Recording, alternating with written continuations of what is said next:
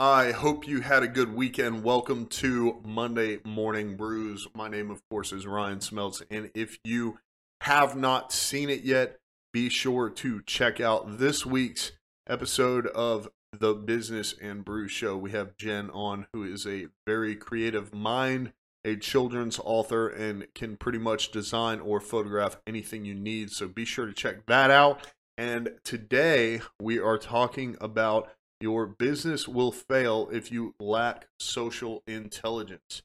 So, this is going to be very interesting. I have four bullet points. Number one, what is social intelligence? Two, the benefits of social intelligence. Three, the risks of no social strategy.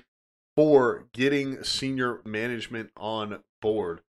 Okay, so you'll notice in the show notes there is a link to a social industries blog post. Uh, what is social intelligence and how can it make your business money? Um, so I'm sure many of you are intrigued already. Uh, but it talks about what is social intelligence. The old way of gathering social intelligence was very labor intensive. It involved market research from public and proprietary resources, gathering insights from months long analytics methods, and producing large reports for internal stakeholders. All of this sounds uh, very uh, complex, and today, um, obviously, with the internet, it is much easier to gather that information um, and learn uh, more about uh, what is going on in society as a whole. So, in talking about social intelligence, uh, it definitely makes me think of Gary Vaynerchuk and how he started in his father's wine business, and he would basically play the role of the cashier slash stock boy and view how the customers came into the store, how they interacted inside of the store, what they did when they went to check out or leave the store. So that gave him a very big ear to the ground on society in general and basically how people act and interact uh, with new and different things in society. So I would say if you want to uh, learn and improve your social intelligence overall, then Gary Vaynerchuk would definitely be a good person to follow or check out his YouTube videos. Uh, you know, basically what I just talked about as far as what is social intelligence is just knowing and understanding how uh, society is going to act, interact, or react as a whole. Uh, so, number two, the benefits of social intelligence. Uh, right here in the article, it talks about identifying micro trends and predictive analysis, or sorry, predictive analytics uh, so basically, in your business, you can kind of create a plan for growth and make sure that whatever that is, especially if you're incorporating certain marketing strategies, that they're not going to fall to the wayside because it's actually applicable to what is going on or what is going to happen uh, as it relates to society.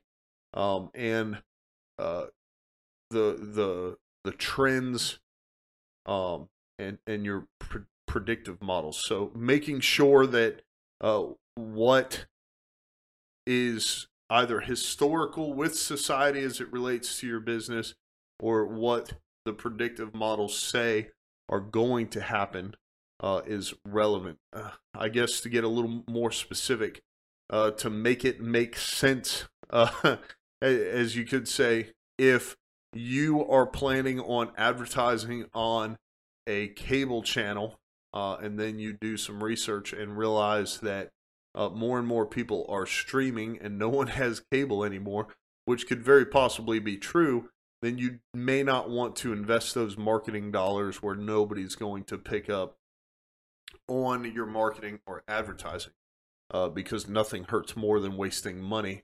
Um, and there's also potential it could be more uh, costly per result than if you used a more uh, modern way of marketing and advertising, such as email, uh, websites, social media, uh, you know, even even cold calling, uh, something something like that.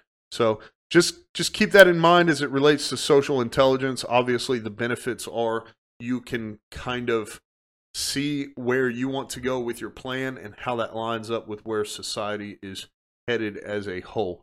Uh, the risks of no social strategy. Uh, so this is definitely something where you could uh, incorporate um, a position into your business depending on the size of it.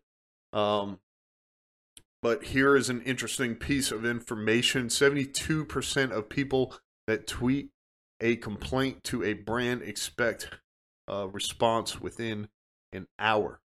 Okay. That's something that I was completely unaware of.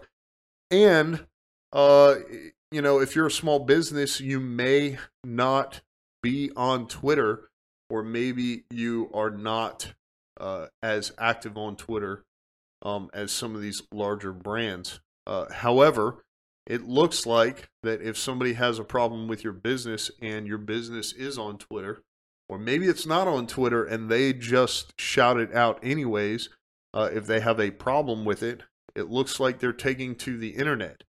So, at a minimum, making sure that you have some sort of social media person, whether it's a virtual assistant or it's outsourced to a marketing company or you do it in house with your employees, someone who can monitor that and pay attention to the notifications and be sure to address them in a quick manner will help prevent your company from being put on blast in the social media world.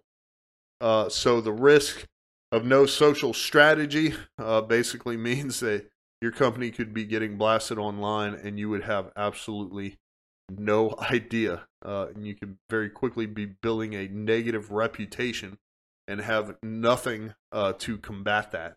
Uh, number four, getting senior management on board.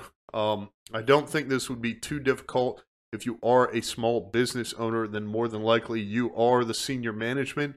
Uh, if you do work for a company where the senior management needs to be brought on board, I would say at the end of the day, it all comes down to brand recognition and acceptance.